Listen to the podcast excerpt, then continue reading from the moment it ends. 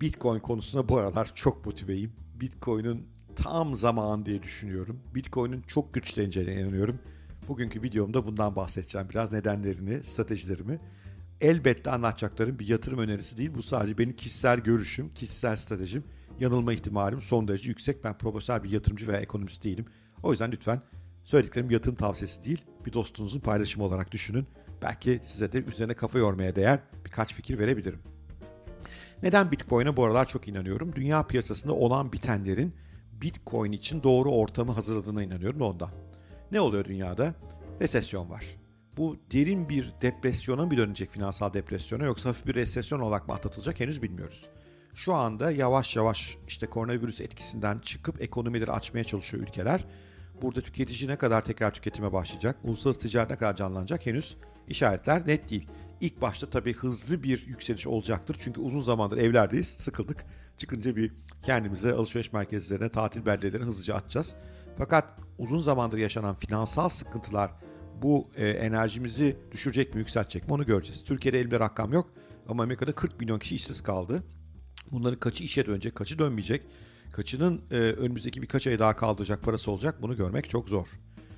E, artı dünyayı nasıl ayakta tuttular bu 3-4 aydır bir ona bakmak lazım. Para basarak yani bütün merkez bankaları para basarak hem vatandaşlarını hem büyük şirketlerini kurtarmaya çalıştı. Dün işte okuyoruz Lufthansa'ya e, Almanya 9 e, milyar avro para aktarıyor yoksa Lufthansa batmak üzere. Fransa Renault'a 5 milyar dolar para aktarıyor yoksa Renault batmak üzere. Çünkü işler uzun süredir durgun.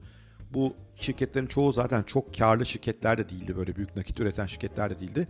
O yüzden hepsi sıkıntıya girmiş durumda. Benim tahminim şu anda 100 e, özellikle sanayi üretim tarafındaki şirketin 60-70 tanesi başı dertte. Tabii teknoloji şirketlerinin kafası daha rahat. Ama borç var. Aslında rakamlar şöyle biraz daha net belki ifade etmekte fayda var.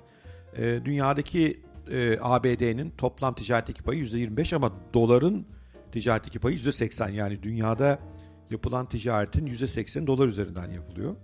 E, ve global borcun %84'ü dolara denomine. E, kabaca bu 100 trilyon dolar ediyor. Onun dışında Amerika'da yurt içinde de 85 trilyon dolar civarında borç var. Yani 200 trilyon dolara yakın bir borçluk var dünyada. Buna karşı Amerikan Merkez Bankası işte bu son dönemde çok para basarak bilançosunu 7 trilyon dolara çıkarttı. E bu da kabaca 7 trilyon dolar para emisyonda diyebiliriz. 7 trilyon dolar nereye? 100 trilyon dolar nereye? Veya 7 trilyon dolar nereye? 200 trilyon dolar nereye? Değil mi? Dev bir borç var. Bunun borcun karşılığında bu borca konu olan para birimi ise üretimi son derece az.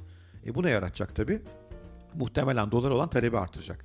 Şimdiye kadar çok gerek olmadı buna. Çünkü işler iyiyken, ekonomiler iyiyken bir şekilde dönüyor. O dolar e, az da olsa yani miktar olarak az da olsa çok hızlı hareket ettiği için piyasada insanlar ticaretlerini rahatlıkla yapıyorlardı. Fakat şimdi ticaret yavaşlayınca o doların hareketi azalıyor. Oysa borçlarınız var ne yapacaksınız? Dolara ihtiyaç duyacaksınız. Bu durumda da doların fiyatının yükselmesi mümkün. Doların fiyatı yükselince ne yapacak Amerikan Merkezi Bankası? E, doların fiyatının yükselmesi çok istemiyor. Çünkü o durumda da kendisi ihracat yapamaz hale geliyor. Tekrar dolar basacak. Böyle bir döngüye giriyoruz. Tabii Amerika bunu yapar da Avrupa'nın eli armut toplar. Hayır onlar da basacaklar. Onlar da çünkü kendi para birimlerinin çok aşırı değer kazanması istemeyecekler. Aynı şey Japonlar uzak doğu için de geçerli. O yüzden önümüzdeki dönemin çok ciddi para basılan bir e, dönem olacağını düşünüyorum.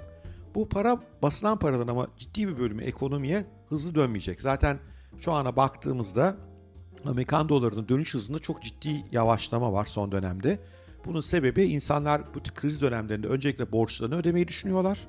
Birey veya şirket olarak biraz da kenara para biriktirmeyi düşünüyorlar, harcamayı düşünmüyorlar. Bu da zaten resesyonun veya ekonomik yavaşlamanın e, temel formülü.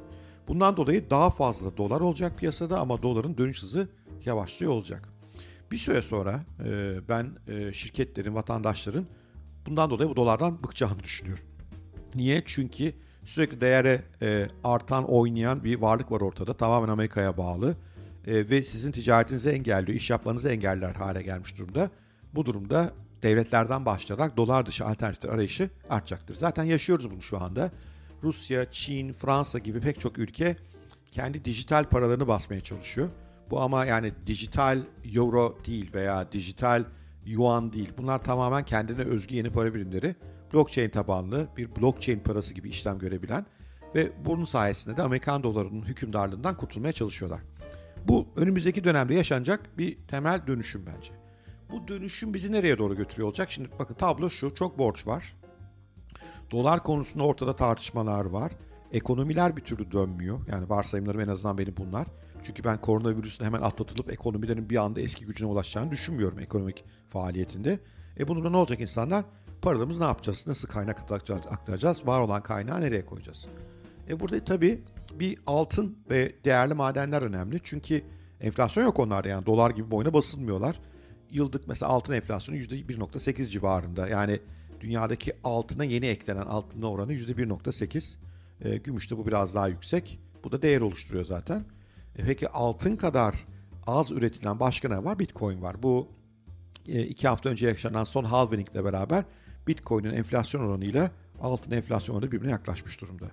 Benim tahminim o yüzden önümüzdeki dönem önce bu dolar tarafı bir hareketlenecek. Dolarda bir yükselme bekliyorum işte bu ataklardan dolayı. Fakat daha fazla dolar basıldıkça ve daha fazla diğer para birimlerinden baskı oldukça bu para birimlerinin değeri insanların gözünde azalmaya başlayacak. Azaldığında da alternatif kaynaklara baktıklarında karşılarında altını ve bitcoin'i görecekler. Hisse senedine bakmayacaklarını tahmin ediyorum. Hisse senedi çok yükseldi son zamanlarda özellikle Amerikan borsasında.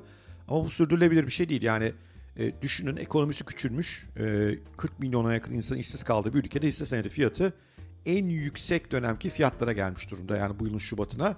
Ya bunu sürdürülebilir bir yönü yok. Dün baktım Amazon'un mesela fiyat kazanç oranı 100, e, 165'e gelmiş. Yani e, Amazon'un e, kazandığı para e, o değere 165 yılda ancak geliyor diyebiliyor gibi hani kaba bir açıklama yapmaya çalışayım. Bunlar inanılmaz rakamlar. Ben bunu sürmeyeceğini düşünüyorum. Bir süre daha gidebilir. E, hep öyle bir laf var. Piyasalar sizin e, ayakta kalabileceğinizden daha uzun süre çılgın kalabilirler diye. Doğru ben de burada zaten biraz para kaybettim çünkü borsayı shortlamıştım. Ama çok sürebileceğini açıkçası hala da düşünmüyorum. Bu durumda altının ve Bitcoin öne açılıyor. Peki altın zaten konuşmaya gerek yok. Değerli bir maden ne olduğunu biliyoruz. Ama millennial kuşağı dediğimiz genç kuşak altını pek bilmiyor, ilgilenmiyor da. Onun neye ihtiyacı var? Onun hızla transfer yapabileceği, aktarabileceği, kullanabileceği bir para birimine ihtiyaç var. E bu durumda Bitcoin ve Bitcoin'in etrafında oluşan türev e, diyorum ben onlara altcoin'lerin değerinin artmasını bekleme kadar doğal bir şey olamaz. Benim inancım o yüzden e, bugünden itibaren Bitcoin'e yeni kaynağın, yeni sermayenin akacağını düşünüyorum. Bunun için şu Amerikan borsasındaki bu geçici yükselişin bir durması gerekiyor. Şirketlerin tekrar işlem yapmaya başlayıp borçlarını ödemek için dolar arayışına düşüyor olmaları gerekiyor. Yani dünyanın tekrar bir hareket etmesi gerekiyor. Ve belki bir iki e, cycle daha dolar basılı piyasanın yatırılması gerekiyor ama sonunda varacağımız yerin bu olacağını düşünüyorum. O yüzden de evet, tabii ki altına yatırım yapıyorum şu anda. E, ve bir yandan da Bitcoin'e kaynak aktarmaya çalışıyorum. Çok inandığım bir alan haline gelmiş durumda. Buradan şunu çıkartmayın. Bitcoin yarın şu anda yanılmıyorsam 9 bin dolar civarlarına 5 bin dolara inebilir. Yani Bitcoin hala çok hareketli bir pazar. Regüle edilmeyen bir pazar. Ee, Bitcoin pazarındaki fiyat dalgalanmalarına merkez bankaları gelip müdahale edemiyorlar. O yüzden bence Bitcoin fiyatı her zaman en gerçek fiyat aslında. Ee, hızlı dalgalanabiliyor. Sentimentlere çok duyarlı. Bu Amerikan borsası sert düşerse dolar da onunla beraber bir süre düşebilir. Daha evvel bunu yaşadık. İnsanlar paraya ihtiyacı olduğu zaman başka hiçbir şey dinlemeyip ellerine ne varlık varsa çıkarabiliyorlar. Ama ben daha orta uzun vadeli trende baktığımda Bitcoin önünü son derece açık görüyorum. Yani ne kadar açık gördüğümü anlatamam size. Ama tekrar söylüyorum benimki bir yatırım tavsiyesi değil. Benimki bu finansal ortamın, global finansal ortamın çıkış çözümü olarak Bitcoin gördüğüm için bunları anlatıyorum. Ben bir Bitcoin maksimalisteyim. Maksimalist demek Bitcoin'in e, dünyanın ana değer saklama ve ticaret e, para birimine dönüşlerine olan inancı yüksek insanlara verilen isim.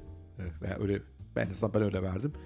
E, bir maksimalist olduğum için de görüşlerim biraz taraflı olabilir. Ama eğer Bitcoin başarılı olacaksa işte bu ortamda başarılı olacak. Çünkü yaratıldığı dönem 2008'de Satoshi Nakamoto yarattığında Bitcoin'i bugünleri tarif etmişti bize. Merkez bankalarının para basma ihtiyacı hiçbir zaman bitmeyeceğini, para enflasyonu hiçbir zaman bitmeyeceğini, bundan kurtulmamız gerektiğini e, hep söylemişti.